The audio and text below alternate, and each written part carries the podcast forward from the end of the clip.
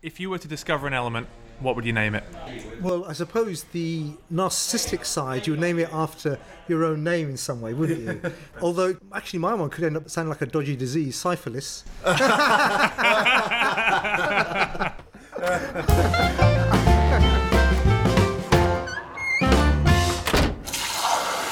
Hello, science fans. Hello, Pint fans. Welcome to Pint of Science podcast, broadcasting today from the Assembly Inn in Bath. The festival is now just two weeks away and tickets are already 50% gone. So if you've been resting on your laurels and thinking you'll get round to buying those tickets next weekend, act now to avoid disappointment.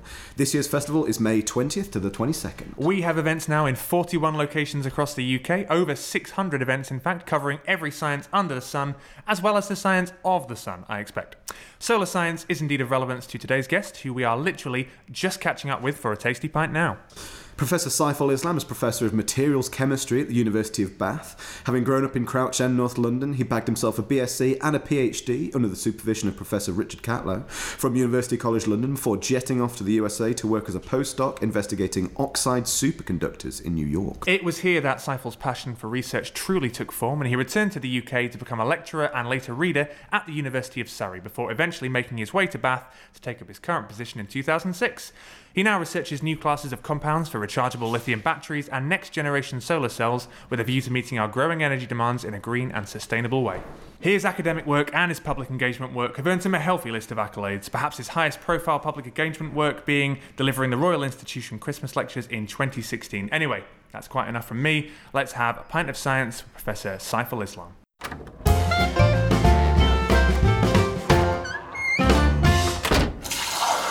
This podcast is made possible with help from our sponsors, Brilliant.org, a great place to head if you want to learn something new every day. Brilliant.org teaches you science from the ground up by setting questions and challenges every day and explaining the science behind them. Brilliant.org's newest feature, Daily Challenges, helps make learning a daily habit. Every day they publish several problems that provide a quick and fascinating view into maths, logic, science, engineering, or computer science. So if you're inspired by what you hear today and you want to learn a little of the science behind it yourself, check out Brilliant.org or download the app. There's a link in the description, and the first 200 people to subscribe will get 20% off their premium plan. Am I right in thinking you grew up in North London? I did. I grew up in a place called Crouch End, Crouch End, very nice. and we were there from the late 60s through 70s. It wasn't as trendy as it is now. Now it's become so trendy, it's now called Crouchond. Oh, right. See, I grew up in North London as well, in Barnet, and somehow that's never managed to become trendy. Bonnet, I. Barnet, of course, yeah. Barnet, yes, thank you. What kind of experience of school did you have? What was it that set you on your your science path? My memories of school, I mean, it, were- were, I was a, a boys' comprehensive. I can't say I was passionate about science, but I remember in the late 70s being more passionate about music. So if you remember, 77 was iconic year in terms of punk. Oh yes, of course. and and late 70s my two favourite bands I went to see at the Rainbow Theatre in Finsbury Park were the Stranglers and the Jam. Amazing. Nice. That's fantastic. I'm glad I've Yeah. I predicted your music taste appropriately. We may come on to music later, but I was hoping that would be the kind of ballpark we were in. They're, they've stuck to guitar-y stuff, so uh, yeah. At some point, something must have kind of like Well, I suppose coming from an immigrant background, as parents, they were first-generation immigrants, and then um, they were the first to arrive in 1964. Asian families then were very much geared towards education, so there was a implicit, perhaps even explicit pressure to go down the medicine route. Oh right, okay. yes. So I ended up enjoying my science A level. So I did chemistry, physics, maths at A level, and I enjoyed them. But I couldn't see myself as a doctor, so I resisted my parents' push into medicine. But I did marry one. I did marry a doctor in the end, and I went into the, my favourite A level, which was chemistry. So without any knowledge of what chemistry would end up, I just ended up doing my favourite A level for, for a degree, What was it about doctoring that you didn't think would have blood. blood squeamish? cutting up Yeah. people. Seeing, yeah, I couldn't see myself. I, I suppose I was still at that age, still asking questions, and I didn't see medicine was a route to asking questions. It was kind of I suppose it's putting it into practice, isn't it? Medicine practice, to some extent. vocational. You're almost given the actual answers, and you got on with it. So there wasn't enough questioning. So maybe even then I realised I wanted to go down a path of actually questioning things. Yeah, I won't make you reel off your entire history, but I think I'm right in saying your BSc and your PhD were at UCL. Is that yeah, right? Yep. University College London. You've been in London the whole time then. You'd stuck stuck London. So yeah, when again when I applied for universities, there weren't that many from that Asian background. Actually had the culture of leaving home, so I just picked. I knew a couple of colleges I was keen on, Chelsea, which existed back then but doesn't exist anymore, and University College London, and I put University College London first. Really liked it. It was great to be in central London. But I was fortunate, even though my parents were in London, I got into halls of residence in Camden. So good for music. That's then. literally perfect Yeah, for your yeah, yeah. and early 80s in Camden was fantastic. Yeah, yeah. Camden Market, being close to musical venues and other things. The, the halls of residence, that, the room I was on was on Camden Road. the first night, I was thinking, I've made a big, big mistake. It was that first night, the noise from Camden Road, I slept so badly, I thought, what have I done? but then you get used to it. So wherever we drive down Camden Road or I'm in a bus, I point out that's where I lived on that We had that, didn't we? We lived on a main road in uh, Manchester. It was the same thing, Mosley Road in Manchester. And for the yeah. first week, I was like, we've made a horrible error. It was like every ambulance in Manchester seemingly went past my room at night. Camden Road was the same thing. You could always hear kind of sirens. So, were your family, although they had this expectation you might go into medicine, were they still encouraging of your science career? Yeah, I mean, they, they were happy. I think they were content that I was content with what I was doing. I think it was fine. So, Yeah, is it time to do some sciencey stuff? I feel like we've, we've made you we've made you talk through your Yes, yeah. childhood. I should just Yeah. say quickly though, you end up in Bath. How does Bath compare to London as far as a place to live? This is my first time in Bath. It's I- beautiful, Yeah, it's but it's really quiet. We we we've been here 13 years. I've I've really enjoyed it here. It's a great place for children to grow up. So the, I mean, we arrived when the, Yasmin, our daughter, was three. Zach, our son, was one. In fact, I remember her first word. She came up, walked up the steps. She goes, "Daddy, I can have a bath in Bath." yeah, and the work environment in the department and at the university has been great. It's really supportive, and Bath University itself, University of Bath, has got stronger and stronger. Okay. Uh, so it's a good place to work. So was it during your BSc PhD that you decided you were going to stick out academia? When would you say you had that moment where you were like, actually, I think research is my calling? So after the end of the degree, I realised that I wanted to carry on doing science. Again, I had no expectations about academia. In fact, my secret is having low expectations as possible because I've seemed to have met my low expectations. so I've never been disappointed. So I've been really, really. So BSc, good degree, then PhD, and then towards the middle to the end of my PhD, high temperature superconductors came on the scene. Oh, I remember that. So that, yeah, good times. that was 1986, 87. Ah, okay. So that was towards the end of my PhD, and my PhD supervisor, Richard Catlow, who's now Foreign Secretary of the Royal Society, he said, Saiful, these, have you noticed these kind of um, new materials? I said, yes, there's been some interesting news items. He said, How about modelling the first one, the lanthanum copper oxide superconductor? I said, okay. So that ended up being the last chapter of my thesis. Right. And it, it was such an exciting time. I gave a talk in the US. It was like the Woodstock of physics. They described it. I don't know if you know much about the high temperature superconductors. I don't know much at all. so, a superconductor is a material that shows zero resistance. So, in principle, an electric current could go on forever. You know, it could be perpetual motion. They also show very powerful magnetic properties. So whenever you see a, a general article about superconductors, you always see a levitating magnet. And that's why you get these possible maglev trains, magnetic levitating trains, based on these superconductors. Anyway, up to 1986, the highest temperature superconductor was only about 30 Kelvin, you know, really low down. And then came along this discovery, which the transition temperature superconductivity jumped jumped to 90 Kelvin, which was a massive leap. at 60, And why is the temperature important? Sorry. we would ideally love them to be room temperature. Right. Okay. Because at the Such that you could use them in applications, maglev trains or whatever. So currently we have to cool these materials using liquid nitrogen Oh, right. Okay. to ah. get them superconducting. So again, the image you always see is not only a magnetic superconductor above a real magnet, you always see this kind of cloud. And that cloud is basically liquid nitrogen. Right, okay. Because it's dipped in liquid nitrogen first. I can imagine that's quite a popular image for like science. That's what people tend to associate. They hear science and they think of things So to answer your question, brewing. that's where I got really passionate about the science I was doing. Okay. And that took me to a postdoc in the US. Yes. Ah, To yes. Eastman Kodak, and they got me to do some modelling of more modelling of superconducting materials. Okay. And the superconductors were the subject of that postdoc, but it's not exactly what you're doing now, is it? That was 88 to 1990. Again, um, I was thinking of just going into plain old teacher training after Right, that. okay. Oh wow. But my boss, again, Richard Catlow, said, apply for some lectureships. So I applied for a couple. I think Manchester and Surrey came up. I got interviewed for both. And again, to my surprise, again, my low expectations, University of Surrey offered me a lectureship. So I came, that's my start of my academic career back in 1990, University of Surrey in Guildford. It's so nice that you had like a mentor that kind of Yeah, encouraged you to pushing do that. So he's, if I had any advice for early career researchers, is um, not advice, but it's really fortunate to have a champion, somebody you can go to for advice, but also can champion your career in a way. yeah, And I've been very fortunate to have someone like Richard Catlow to do that. very similar experience of finishing up my BSc. I was ready to say, right, well, that's it for science then. And I think it was my personal supervisor, Bipasha Chowdhury, who said to me, yeah, you should go and apply for some PhDs. And I was like, okay. and thus, five years of my you go. life have now gone by.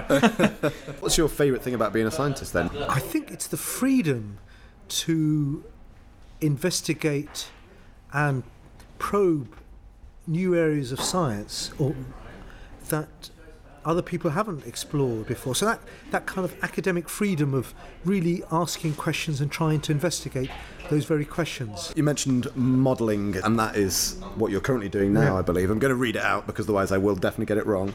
But modelling new classes of compounds for rechargeable lithium batteries and next generation solar cells. Yeah. Is that what you're currently working on? I am, yeah. So, so superconductors could help with the whole clean energy area. Yes. So I've always stayed in that area, and partly goes with it, within my kind of green philosophy and my political interests. So the research now is looking at next generation lithium-ion batteries, which are important for electric vehicles, uh, which is very topical at the moment. Lithium batteries have been very successful in mobile electronics. I mean, love them or tolerate them, they now dominate our phones, laptops, They're just- uh, they're just tablet- everywhere. They're everywhere. So we're trying to develop new materials and new batteries that could, I suppose, improve the range and performance of batteries in electric cars. Ah, so we're thinking bigger and further and. Not so much bigger, so the, the limitations on the current batteries in cars, although they still work, is that something called energy density, how much energy you can store within that battery. The more energy you can store, the longer the range of your vehicle. Mm-hmm. So you want something that can occupy a smaller volume, Yeah. a smaller mass, I make it lighter, but go further. Because that's kind of one of the main criticisms leveled against uh, electric vehicles right now, isn't it? That actually you can't go as far as you might like to, or at least you can't go as far in them as you can in a conventional. Yeah, it's something called range anxiety. range anxiety. So it's about this worry that you can't go as far.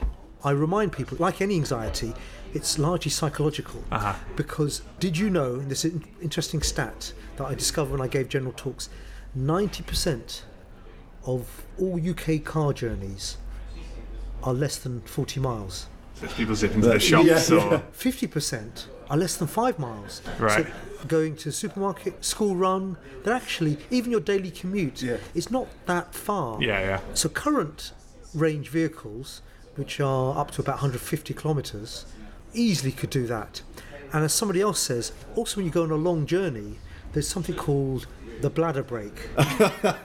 because whoever drives 500 miles in one go anyway? I mean, truck drivers might, but mo- most people take a break. So going to the service station and things like that. Despite all that, people would like a vehicle that can go a long range without worrying about charging. Yeah. The other interesting stat is that over 6 million households in the UK have got more than one car. So the idea, possibly, again to do with psychology, is maybe have your second car as pure electric if you are really anxious, oh. and have your main car as your normal petrol car.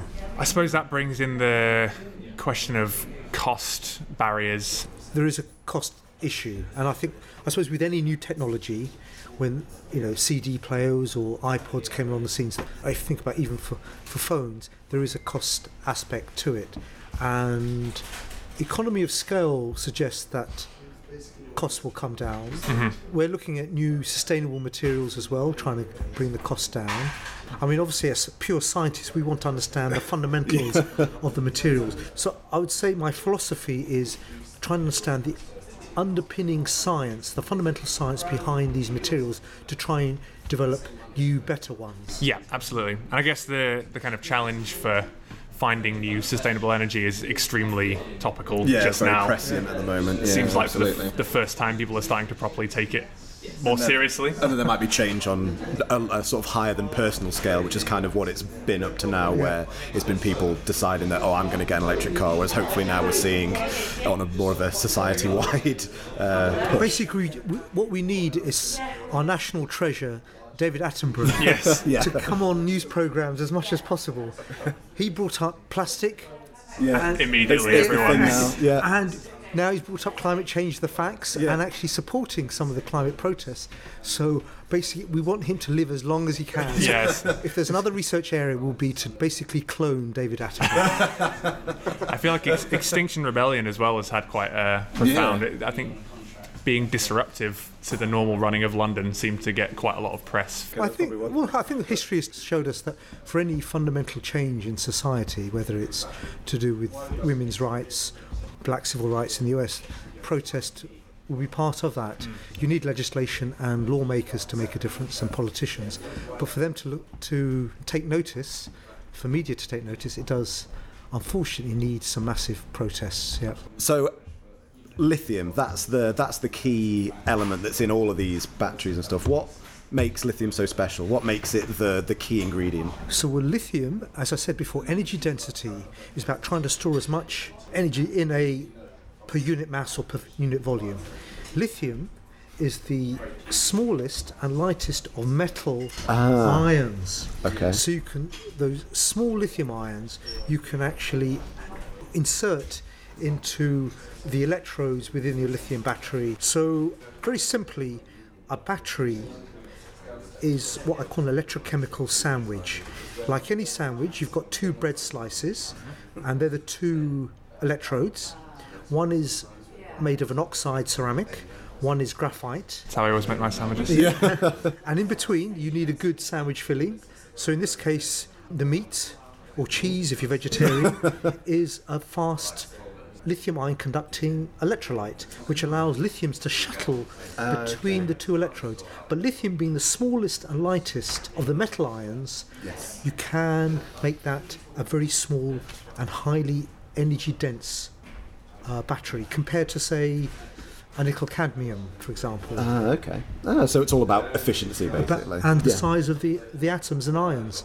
I'll do a leading question for you already. You would say, well, there are things lighter than lithium. And I'll say, yes, hydrogen. so the fuel of the future and the cars of the future possibly could be fuel cell cars driven by hydrogen.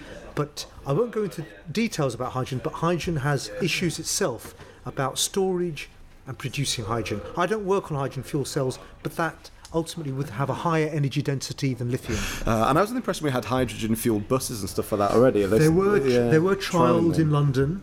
They're very very expensive, and as mentioned, a big issue is hydrogen storage. How do you store the hydrogen in your vehicle? So at the moment, it's just a compressed cylinder, which has major safety issues. Right, okay. major Yeah. safety issues. And again, you thought the psychology of range anxiety was worrying. The psychology of hydrogen balloons yes. Oh. blowing up. yeah, yeah, yeah. So there is that issue. People who work in hydrogen said, "Oh, it's it's overblown. It's yeah, but but um, we don't have the infrastructure of hydrogen at the moment. So it's not as simple as the lighter the element and the smaller the element, the better. You've got to think about other factors There when are you're. other factors as Does well. it, does it have to be a metal? Is that a necessity? No, but most of the rechargeable batteries that people are looking at are either based on lithium, which is dominate. People are looking at sodium. There are researchers looking even at magnesium as well. Oh wow. So they are looking at other metal ions shuttling between those bread slices, those electro- those electrodes in your battery. I mean, immediately sodium sounds a lot more readily available. So we're talking about salt there, just the same thing you would. You've hit it right on the nail. So the advantage of sodium is its abundance. It's the sixth most abundant element apparently in the Earth's crust. So sodium has advantage over lithium in terms of abundance and cost. The disadvantage of sodium, it's larger and heavier. So the applications of sodium won't be for portable electronics, maybe even not even electric cars, but for large scale energy storage that we need for renewables. So it's really when, when the wind isn't blowing and the sun isn't shining, we'll need energy storage. Yeah. We need to store it. And sodium ion batteries are being looked at for large scale grid storage. Well, in the simplest terms, I sort of divided up your research when I was reading through it because it's so far removed from my area. I had to start from a point of complete ignorance, but I found myself being like so on the one hand you've got your storage issues so you look into batteries and this is this is kind of your lithium battery research but also you look at conversion of energy and that's your kind of solar and renewables neck of the woods is that a fair way to summarize it Perfect. Yeah, could you give my talks for me? i would love to but i've seen That your is- talks and they're pretty good it's quite So, a high yeah, standard no, to me. no, you're right. It is.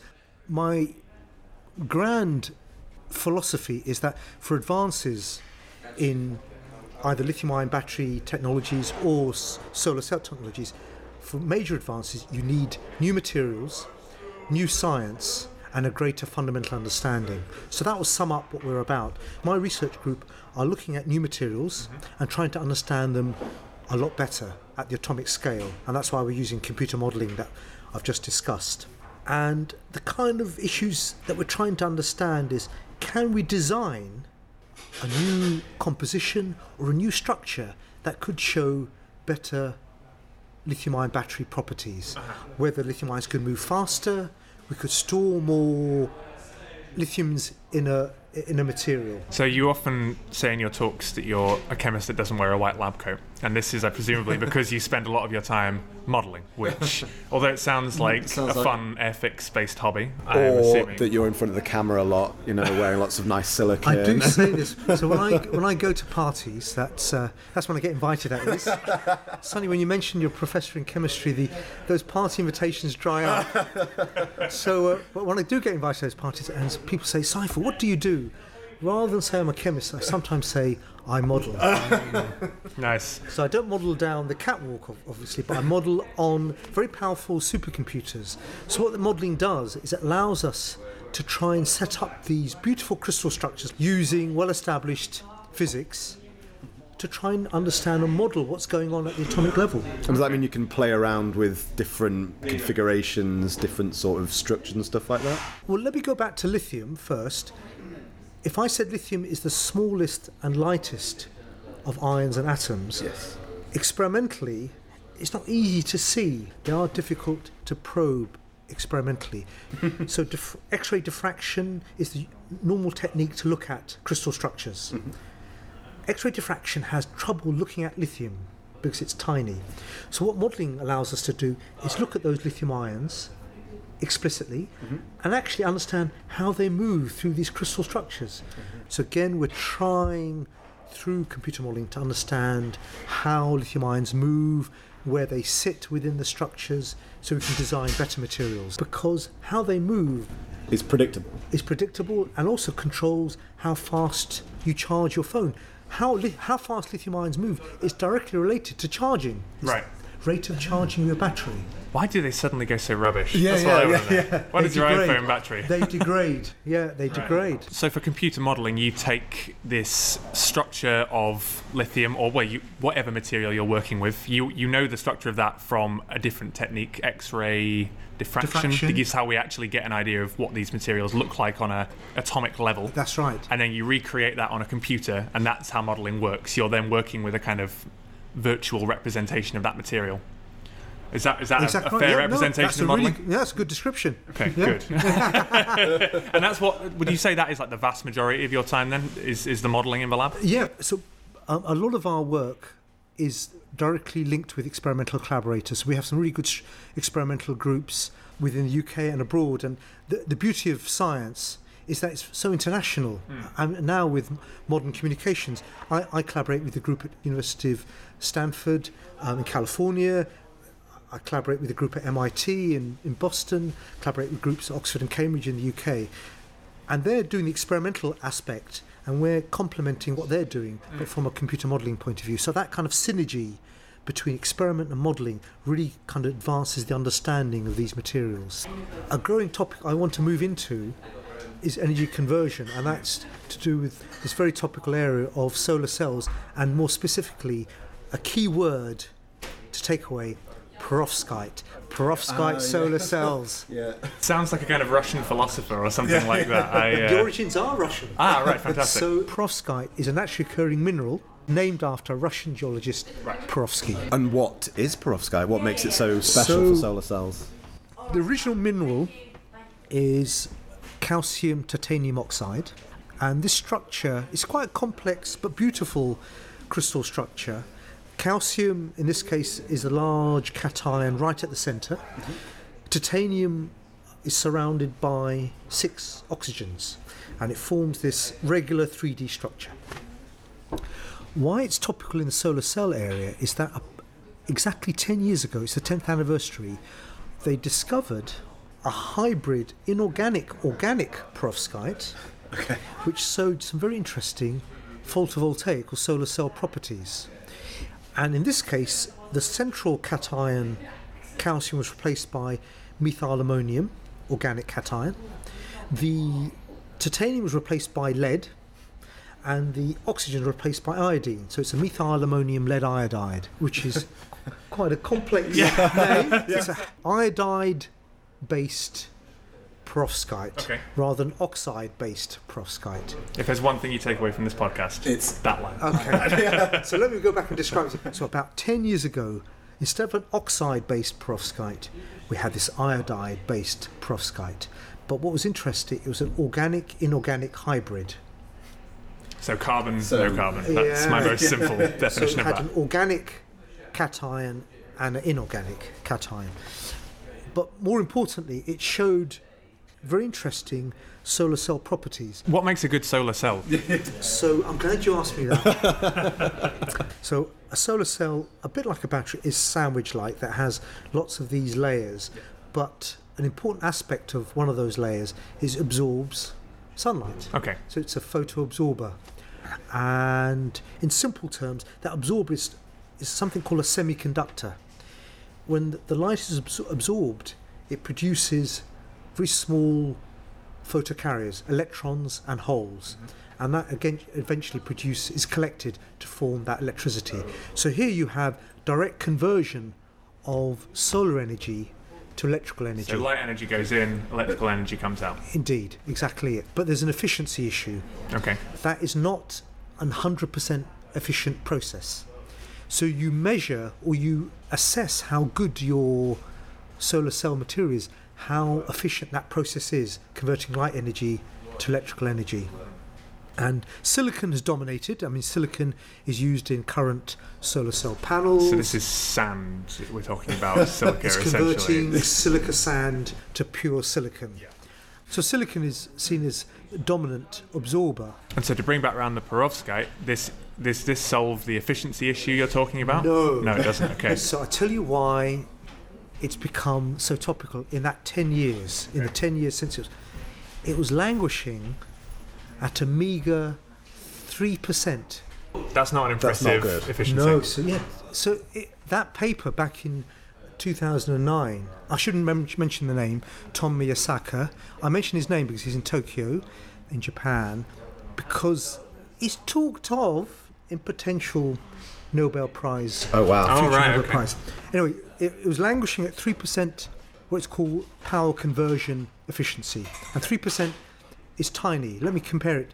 The current, at that point, silicon, just single junction silicon, just silicon on its own, was about 25%. Oh, wow, So you okay. can see 3%, 25%. So 10 years ago, solar cells with silicon, 25%, Yeah. perovskite, 3%. Yeah, exactly. So you've got a clear winner.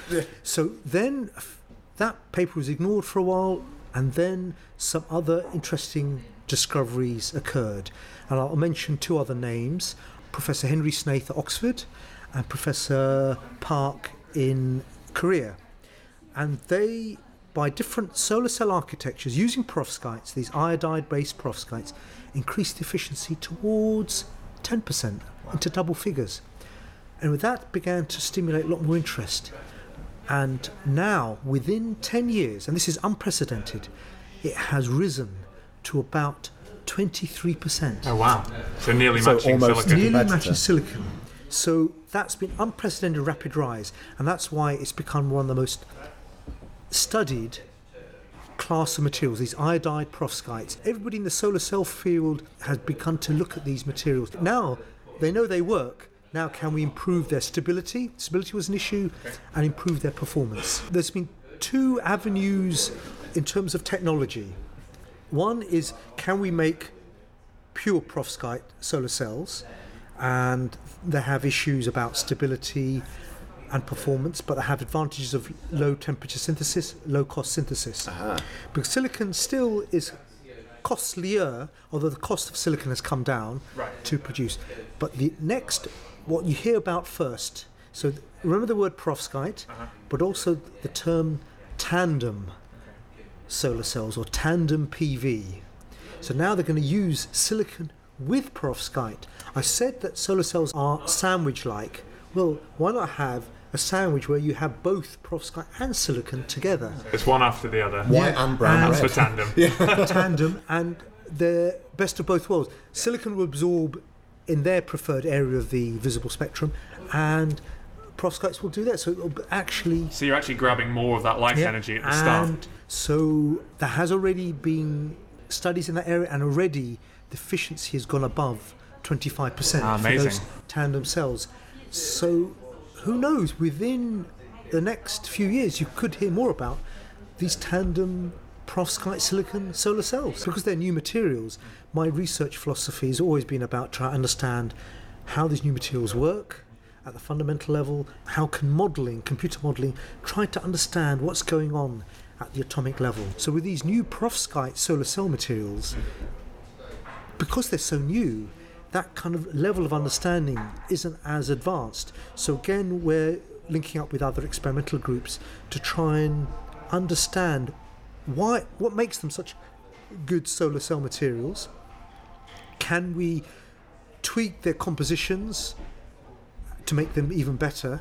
And that's where computer modelling has looked into understanding. Actually, our work has been understanding why do they degrade? They are relatively unstable. Some of these iodide perovskites. So we've been looking at some of their fundamental chemistry to understand their degradation processes. And this all stemmed from that paper 10 years ago you mentioned. So it began as this kind of fairly niche. Presumably, a few people spotted that paper and said, like, ah, oh, perovskite's 3% efficiency, not worth our time. And then, as you say, these two kind of pioneering front runners for a Nobel Prize are the ones who kind of dragged it forward.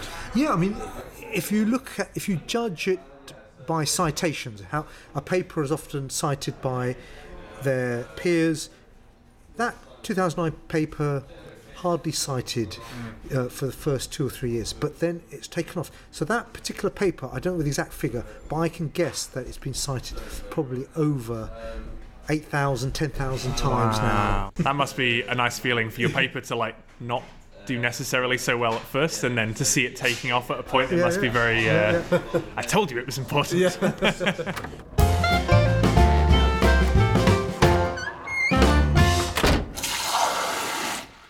Saiful knows just how to get the most out of life, especially when it comes to battery storage and solar cells. If you're interested in learning more about how to turn the energy from our sun into energy in our homes, then listen up. This podcast is made possible with help from Brilliant.org, a great place to head if you want to learn something new every day. Brilliant.org is a website and app that teaches you the science from the ground up by setting daily challenges and explaining the science behind them. Brilliant.org helps make learning a daily habit. Every day they publish challenges that provide a quick and fascinating view into maths, logic, science, engineering, or computer science. Each problem provides you with the skills and the framework you need to tackle it, so you learn the concepts by applying them. There are quizzes if you want to learn more, and a community of fellow problem solvers if you get stuck. And Brilliant.org have a course on solar energy with, as luck would have it, some cracking materials science content which can help you learn the basics or brush up on the details. Here's something else to brighten your spark. We've put a link to Brilliant.org in the episode notes for this podcast. The first 200 people to sign up through the link will get 20% off their premium plan. Now, I think we inadvertently skipped over your battery research quite a lot there. I think we skipped straight to solar cells, which is absolutely fine. But let's talk the energy storage side of your research. So, to be clear from the start, lithium batteries, for people that are brand new to it, which is actually me, we're talking about what we have in our phones, and as I've discovered very recently, it's also what we have in our electric vehicles. And all of this research you're doing, to some extent, I suppose, is geared towards this green energy kind of revolution we're hoping to achieve in the in the near future. Imminent future. yeah, imminent future. I imagine it's quite a hot topic right now. Yeah. So you've already given us a kind of breakdown of how a, a lithium battery works. It's a sandwich. We've got the lithium ions flying back and forth, and we've talked a bit about how a lighter and smaller element is ideal.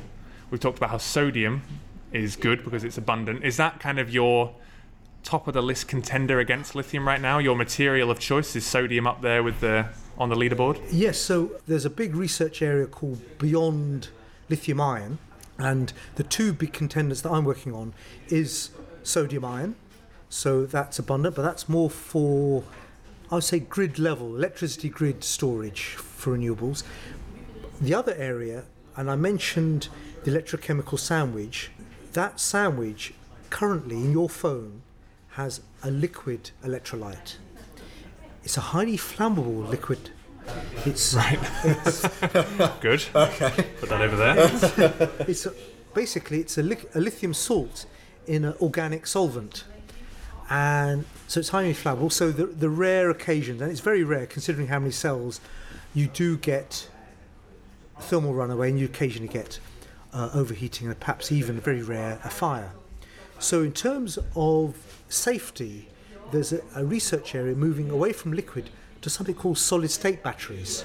A big hot topic is all solid state batteries, where the current electrodes are solid to make that electrolyte solid as well. And is that purely a safety? It's not purely safety, so it's a really good question. Safety is one of the main drivers, the other is about energy density, because in principle and hopefully in practice, we can replace the graphite electrode, which we currently use, with the holy grail of electrodes, which is lithium metal. Right. Lithium metal can actually have a much higher energy density. It can store a lot more lithium, which means that the range of your vehicle or the energy density of your battery, how much energy you can store, is much, much higher. So your phone battery lasts longer Yeah. in the most simple terms. Exactly. Lithium metal cannot be used in your current phone because it's highly reactive Ah. with that liquid electrolyte. But it could be used with the solid electrolyte. So when you said, is it just about safety? Safety and energy density as well. Are there any downsides to solid state fuels? Yes, so the challenges are that lithium ions move faster in a liquid hmm. than they do, do in a solid. Mm-hmm. So the downside at the moment is charging because the lithium ions getting across that solid will take a bit longer. It doesn't conduct as well as a liquid. But again, in the last five years, there's been some exciting advances in finding solids that show really fast lithium ion conduction. So it allows lithium ions to conduct really fast, nearly as fast, if not as fast as a liquid. What kind of solids conduct as fast as a liquid? So going into the chemistry, some sulfide. So at the moment, I talked about oxides and iodide-based perovskites. There are some sulfide compounds made from sulfur which are showing some really fast lithium ion conduction. Okay, so but the issue right now is that your car might last longer, but you'd have to stay a night you'd to- at the service station charging your car.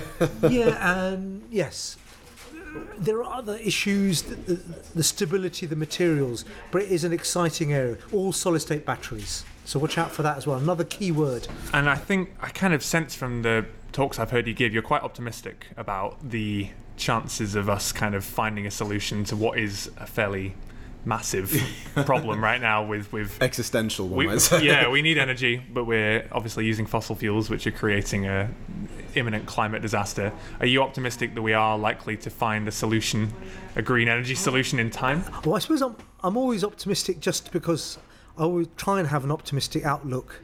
Uh, just to give you an example, in I think around 80 years ago, 98% of our electricity produced in, in the UK was from coal. 80 years on, less than a quarter is from coal now. A large fraction is nuclear, a large fraction is renewables, and the, the rest is gas. So we have moved away from pure fossil fuels. Fossil fuels will be around with us. What I mean by being optimistic is that if you see that as a energy or electricity pie, that that segment of the pie that becomes greener, more renewable will grow. I think I'm, I'm optimistic that that will happen. It will grow. I think just by political motivation and from science advances. So that it may not be 100% within 10 years. In fact, it's unlikely to be 100% in 10 years. But I'm optimistic that that segment of that pie will grow. I suppose as well, some of the responsibility falls on us as consumers of energy to find ways to do that less. A question Consume I- less energy. Was there anything we as consumers can do? it? Can we look out for a specific, you know, think, oh, this has the wrong kind of material in it? There's always energy conservation we can do around the house, and I, things I think people shouldn't feel guilty. People shouldn't feel that there should be any pressure, but there's small, always small things. I mean, there's always small things about in terms of recycling, changing a bit of diet, moving over to cleaner forms of transport. It, it- it's always going to be fractions, and that those fractions make a, a bigger impact. I think you're right in saying it's the it's a role for people like David Attenborough, our, our national treasures, to kind of like. You're right. They they seem to be able to have quite a massive impact by just suggesting that actually uh, meat consumption or Yeah, any of these things, you feel a big change in public consensus when certain people say it. I mean, on, on a global scale, I- I think where politicians can make a big difference is about pricing carbon, uh, which again is out of our personal control. But- So it puts renewables and other cleaner forms of technologies on more of a level footing with fossil fuels. And I suppose, again, political action in shifting supply because it does need investment. Renewables do need more investment. Research on batteries has been has been good.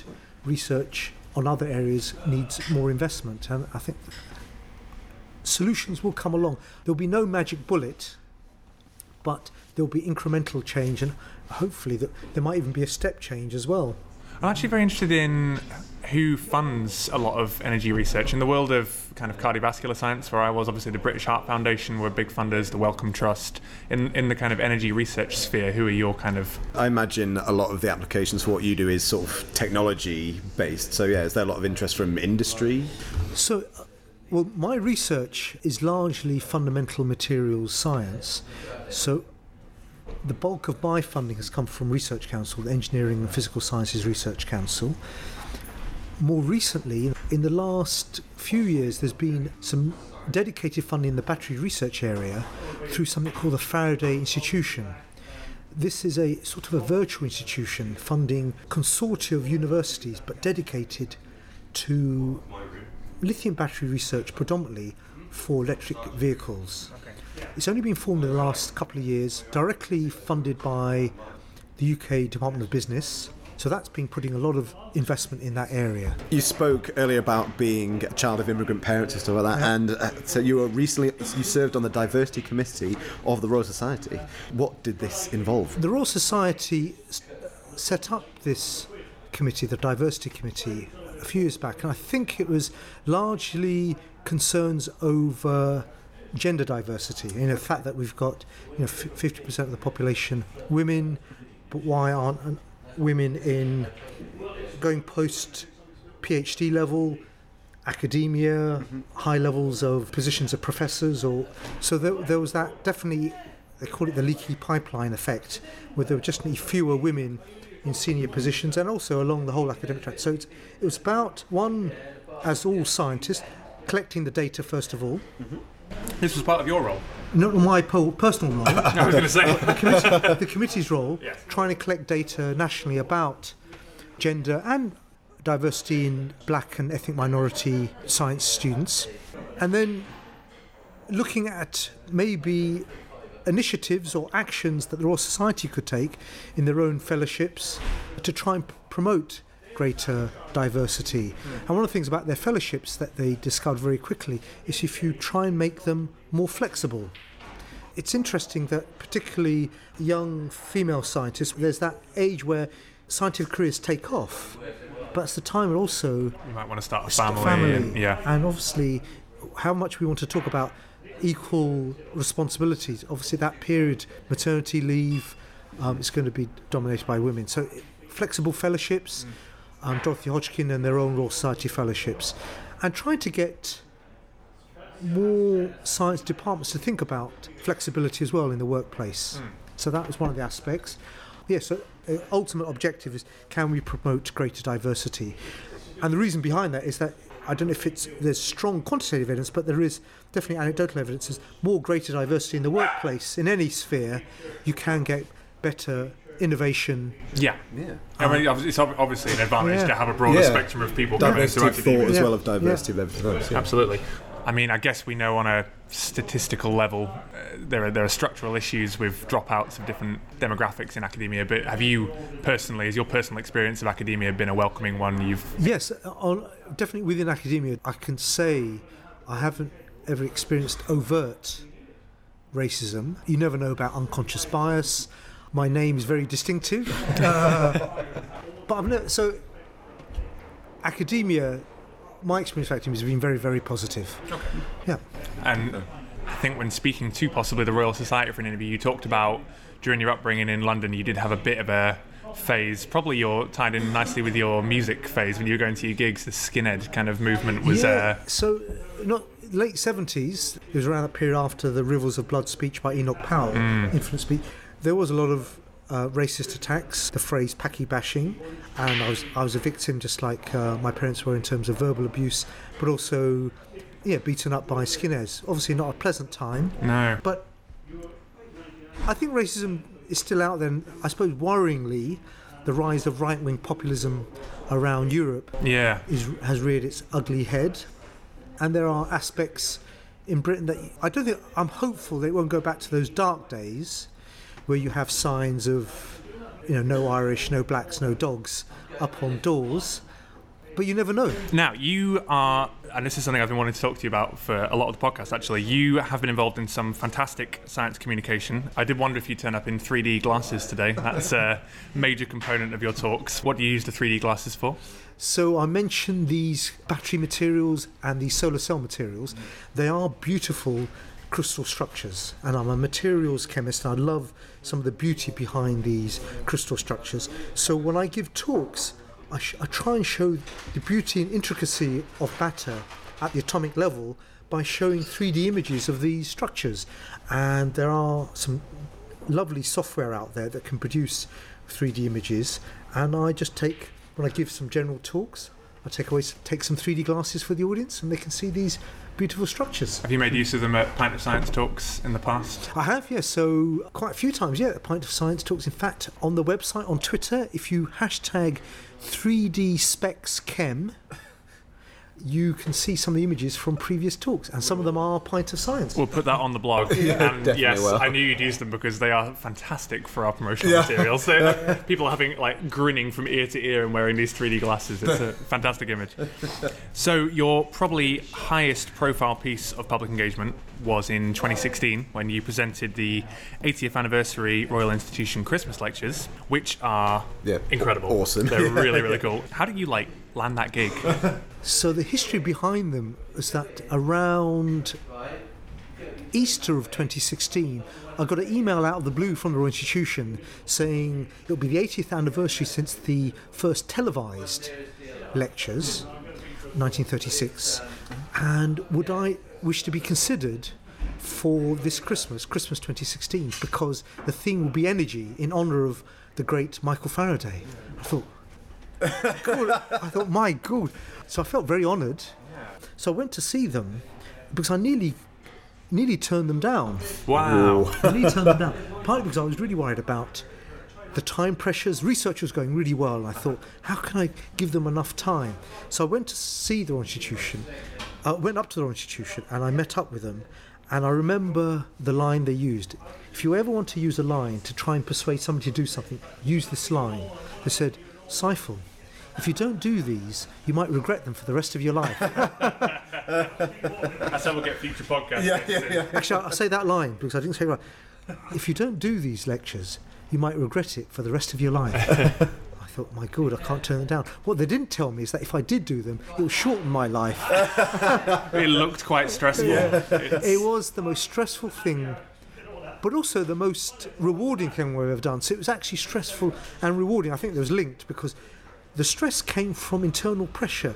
I didn't want to let the Institution down. I didn't want to let the BBC down. Mm. And I didn't want to let, obviously, by connection, I didn't want to let myself down. So, to what extent was it sort of the way it looks from watching the? And we will put these on the blog because they are amazing. But you, you're sort of presenting a, a live action show, but it's also being televised, so you have the double pressure of. It looks like live TV. I mean, was there a fair amount of editing? Could you go wrong and it wouldn't matter? or? So, for those who are not familiar with Christmas lectures, I grew up watching them. They are televised every Christmas, and they largely are live. So you are obviously to a live audience in the the infamous Faraday Theatre at the Royal Institution. The age group is roughly 12 to 15 year old children, and the production team, in this case it was Windfall with the BBC, they want it seamless. They would like it in one take. There are occasional, occasional retakes. In fact, one of them, it's when I actually said the bloody word. Uh, I said bloody hell, and uh, so they had to kind of make me do that But again. you felt guilty. Outrageous profanity there. So it, it- it's largely demo based, demonstration based. Yeah. So there were a few demos that they had to set up where we had to have a pause. But most of the things, if you see, they want the demos to come in, and I would just carry on doing. Well, the you've got all the lecture. stagehands coming in around you and setting them up and then disappearing. It was very smooth to, to watch. Although some of the demos, if they had gone wrong, uh, Richard Dawkins might not have been with us anymore. Were you worried you were going to spike him in the face? Oh yes.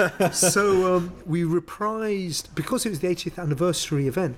I was fortunate, and this was really fortunate because it took the pressure off me. I was fortunate I could invite Christmas lecturers past onto the programs, and within the first 10 minutes of lecture one.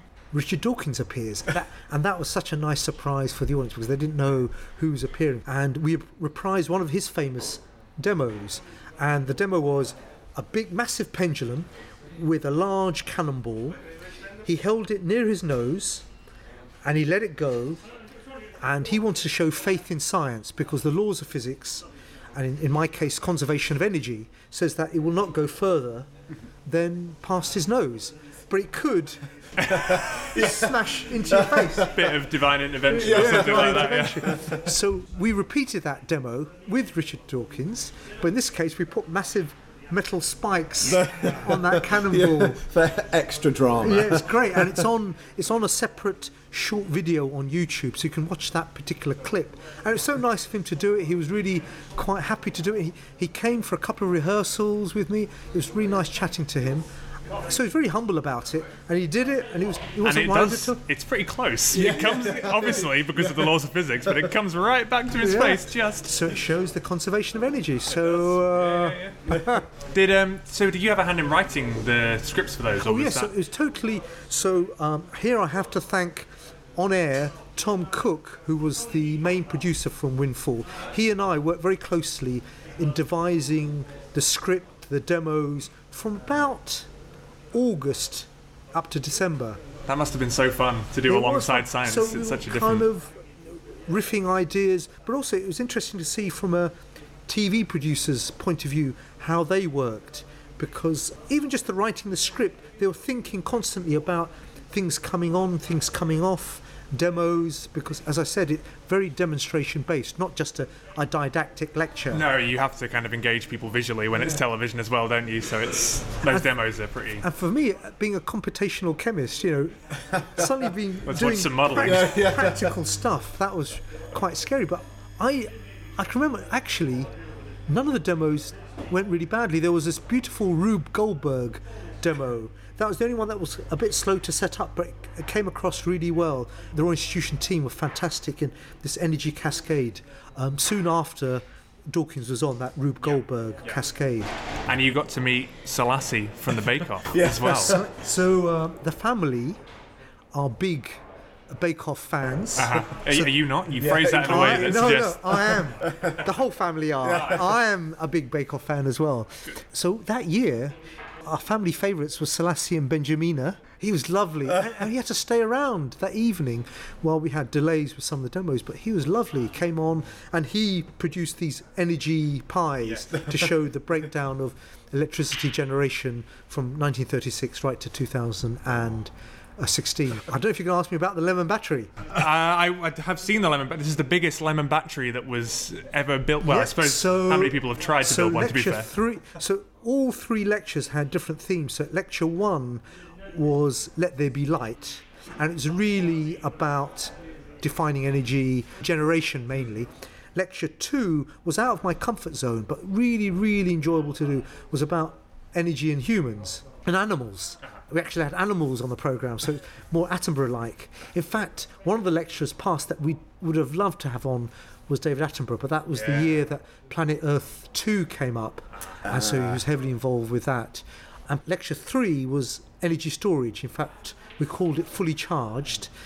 We started off with me driving around in a beautiful, sporty electric vehicle uh, around London. In fact, getting a lot of looks around Piccadilly.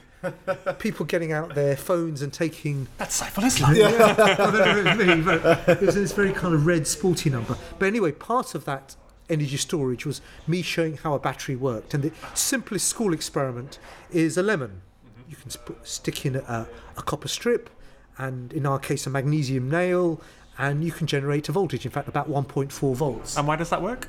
because the two electrodes are the copper and magnesium, and the lemon acts as the electrolyte. So the the um, So that's your liquid Yeah. electrolyte Yeah. equivalent, yeah, kind of. so it allows the metal ions to go from one electrode to the other. Right. Okay. But we thought this is the wrong institution. Can't just show one. We leg. can't have just one lemon. It's a bit boring. So let's go large. So we went really large. We produced the largest lemon battery ever. In fact, I, I got my research group involved. We bought 1,008 lemons, cut them in half to get 2016 lemon slices. So it was true Oh, nice. cutting edge, cutting edge technology. Beautiful. Beautiful. boom boom. uh, and we produced. If you did the maths, we should have produced over 2,000 volts. We got to 1,400 volts, but it's still a world record. There was a Guinness rep there, and he authenticated it, and I've got a certificate. Oh, You know, there's probably some die-hard Guinness Book of World Records fan out there amassing lemons, waiting to take Yeah, you off yeah, your but- hotspot. Some guy did 2015 and he's just absolutely gutted. That's awesome. Now, you're a big music fan, as discussed earlier in the show. I actually spotted the page on your website where you've got the many songs and bands with materials, chemistry links. That's quite nice. Yeah. You haven't got the Maccabees X-ray Vision. That's one to add. Just so you know. I Don't know if you've been updating that. On my webpage, as, as just said, I've had a, a list of chemistry-related hit singles. ah, specifically. The reason is that I began to get volumes of album tracks, and I thought I'm not be able to keep up with this because there are thousands Yeah. of chemistry-related album tracks out there. So I've confined it just to hit singles, uh, Okay. band names, Yeah. and album titles. You had done quite well. I don't know if I'd be able to. so the obvious one, Freddie Mercury. Yes. course. and um, of singles Atomic. So for listeners out there, if you wanted to email me, you can send me um, chemistry-related hit singles, album tracks, album not album tracks, album titles, and uh, band names or singers' names. You're going names. to be inundated. Yeah. Now, this is where we move on to the live action game element of the podcast. so, this is something I've constructed. Okay. The rules are simple. As it is the UNESCO year of the periodic table Yes. this year. Yeah. That is right. It wasn't last right. year. It it is is right. this It's this year. It's this year. I've come up with a quiz. You're a materials chemist, Yes. so hopefully you're fairly familiar with the periodic table. We're going to give you a pen and paper for this because otherwise it is quite a brutal challenge. We're going to give you. I mean, I originally wrote one minute. I've come up with so many of these. Maybe we should give you two minutes. Basically, Oh no. I'm going to read you a list of elements. Oh, no. You are going to work out what band name I am spelling with the chemical symbols of the elements. So maybe maybe you and I could do the Yeah, yeah, simplest yeah. example. If I were to say to you, Jim, and I'll probably mispronounce this now because I'm not a chemist, copper rhenium, rhenium, Rhenium is rhenium, What what band is that, Jim? If you Well, copper is Cu, correct. and rhenium, I'm guessing, is Re, so I'm guessing that's the cure. Very good. Perfect example. So I'm not holding I like answers that, yes. we have more of these for you. Oh, Here's Oh, a I pen like and paper because uh, Okay. to to memorize these is brutal. We've got a timer on the go. What a good idea. Yes. So we'll start. I'll just read you out the, the elements, Yeah. and the timer can begin Yeah. now. So samarium, iodine, thorium, sulfur. That's samarium, iodine, thorium, sulfur. Smiths. Smiths, fantastic. That was fast. Okay, should I do that? Yeah. Uh, lithium, boron, erbium, titanium. This is Libertines. Oh, he's quick, good. yeah. He is good. Beryllium, carbon, potassium. Beck. Oh, incredible. Okay, fluorine, oxygen, aluminium, sulfur. Foals. Oxygen, arsenic, iodine, sulfur. I missed that one. Sorry. Sorry, it was oxygen, Okay. arsenic, Okay. iodine, sulfur. Oasis. Nice. Okay, this, this is quite a long one. Okay. Sulfur, Okay. oxygen, Okay. nickel, carbon. Sonic Youth. Oh, this is, I really thought you'd struggle. get to the Y. Another long one then. Sulfur, tellurium, rhenium, oxygen, phosphorus, holmium, nickel, cesium. I missed. So, so that was sulfur. Oxygen. Oh, stereophonics. Oh, he's got it. Uh, magnesium, meitnerium. Meitnerium. I might be saying that wrong or have written it down wrong. M E I T, nerium. M E. Maybe that's not an element. Let's move on to the next one. Sulfur, Okay. hydrogen, indium, sulfur. Shins. Amazing. Boron, Okay. gold, hydrogen, gold, Bauhaus. All right, this is the last one. Erbium, Okay. iodine, carbon, carbon, lanthanum, platinum, Eric oxygen. Clapton. He's got it. Oh, This is- with one second to go. Wow. You got full marks. I uh, cannot believe how well that went. Incredible. I think That if, was, that's such a good game. I'm going to do this at one of my undergraduate lectures. I'm glad you liked it. I like this. I like this a lot because I do break up my undergraduate lectures uh-huh. because it's known that the attention time span, you know, It's meant to be 20 minutes or 20 something, minutes isn't in a it? Yeah. lecture. So after about 20, 25 minutes, I deliberately break up with some very bad chemistry jokes and puns. and this would be put, so for example, is silicon the same in Spanish? See? See? I'm reading a book about helium. I can't put it down. Nice. Have you thought about doing break club? and one of my favourites is Argon walks into a bar, the barman shouts at it, no reaction. But these would be great. I mean, I was expecting that to possibly play out at like a four pointer, and you'd be like, "Oh, this is this is fun," but it's slow paced. You literally You race gave through. me some ones that I have. I mean, if we remove the So cure, what was the because MG one? Uh, well, so I'm worried now because I'm not a chemist, and I put in this random element here. Is that is that an element? That could be a new one. Oh, Okay. MG, MT. MGMT was the answer. So Oh. magnesium meitnerium was the. Everyone can I research must look that at one up. home. And, That could be, yeah. well, amazing. So your That points I- in the end were one, two, three, four, five, six, seven, eight, nine, ten. 10 points, not including the MGMT one, which could have been my mistake. 10 out of 11. Possibly with one incorrect. So I think we need to start a league table of this. but you're always going to be at the top. I love this game. I have a question about elements to, to, to wrap up. How, Yeah. how does one discover an element?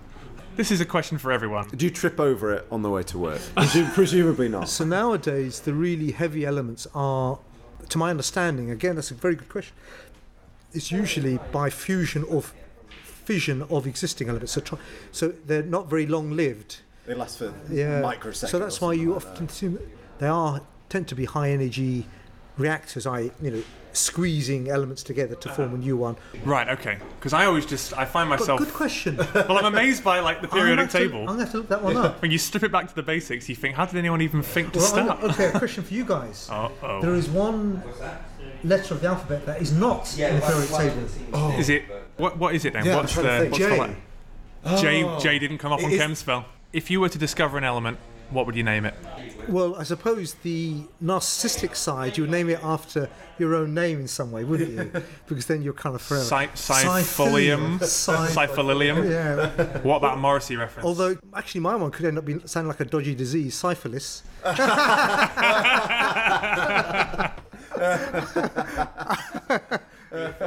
think that's the perfect place to wrap up. yeah, we'll leave it there.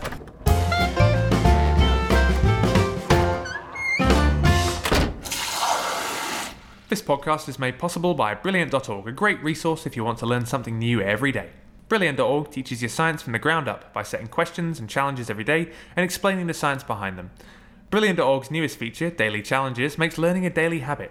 Every day they publish several problems that provide a quick and fascinating view into maths, logic, science, engineering, or computer science. And they've even got a course on solar energy with some cracking material science content which can help you learn the basics or brush up on the details. Using the link in the podcast description we'll get the first 200 users 20% off their premium plan. Well, that was another episode of the Pint of Science podcast, episode 8 to be precise, with Professor Saiful Islam. I hope you had a fantastic time listening to that. I certainly learned an awful lot about materials chemistry. Never really got my head around chemistry at school, and I wish I'd had a teacher a little bit like Saiful to be able to uh, properly engage me. Now, Pint of Science is just two weeks away. So, as we said at the beginning of the podcast, please do get your tickets now. If you have an event that you've been keeping your eye on, they are selling like hotcakes. So, get your hands on them now before they sell out. And please tell all your friends about the Pint of Science podcast, which we are now fairly confident will be extending into series two. It's been such a joy to make. Hashtag PintCast19 is what you should be using on social media to talk about this pintofscience.co.uk slash podcast if you want to hear all the episodes we've recorded so far. We've had immunologists, we've had the sense of smell in cavemen, we've had sports science, we've had the neuroscience of love. Do check out all our previous episodes on pintofscience.co.uk and we'll see you next week for another episode of the Pint of Science podcast.